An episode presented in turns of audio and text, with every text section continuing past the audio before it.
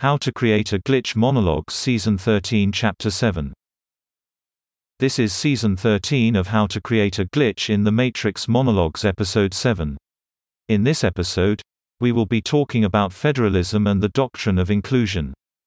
Up until now, we have been discussing states with a strong monopoly on force, exemplified in a strong federalist state with military and police affecting the state's sole authority to use force on the individual.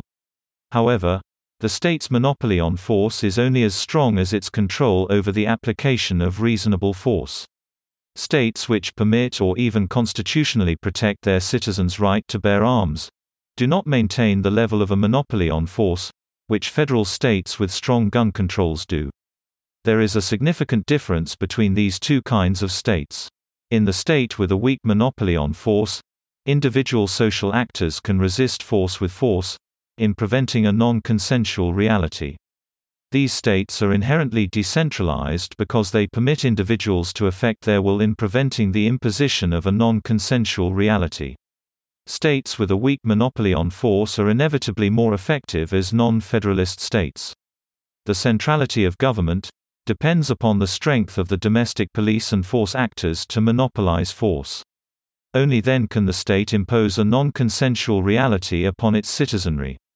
States which are federalist with strong monopolies on force are more effective with centralized governments, because individuals lack the ability to prevent the imposition of the state's monopoly on force and the concomitant non-consensual reality.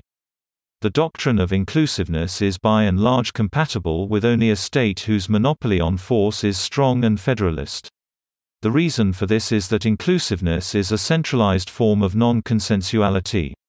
Which is to say, that it forces individuals to accept their shadow parts as inherent, delimiting their ability to impose a consensual reality on others. Thus, states which have weaker monopolies on force will find that participants will resist the imposition of an inclusive non-consensual reality by the state through the application of force on agents of the state. The entire basis for a consensual reality is the ability of its participants to determine the line between one's conscious self-attributions and one's negation. Non-consensuality is incompatible with outs, with autonomy, with a closed internal individual space for thought. Consensuality is what gives us the power of introspection. It gives us self-determination. It gives us autonomy. It gives us freedom. The elimination of consensuality through the state's monopoly on force means an end to these things.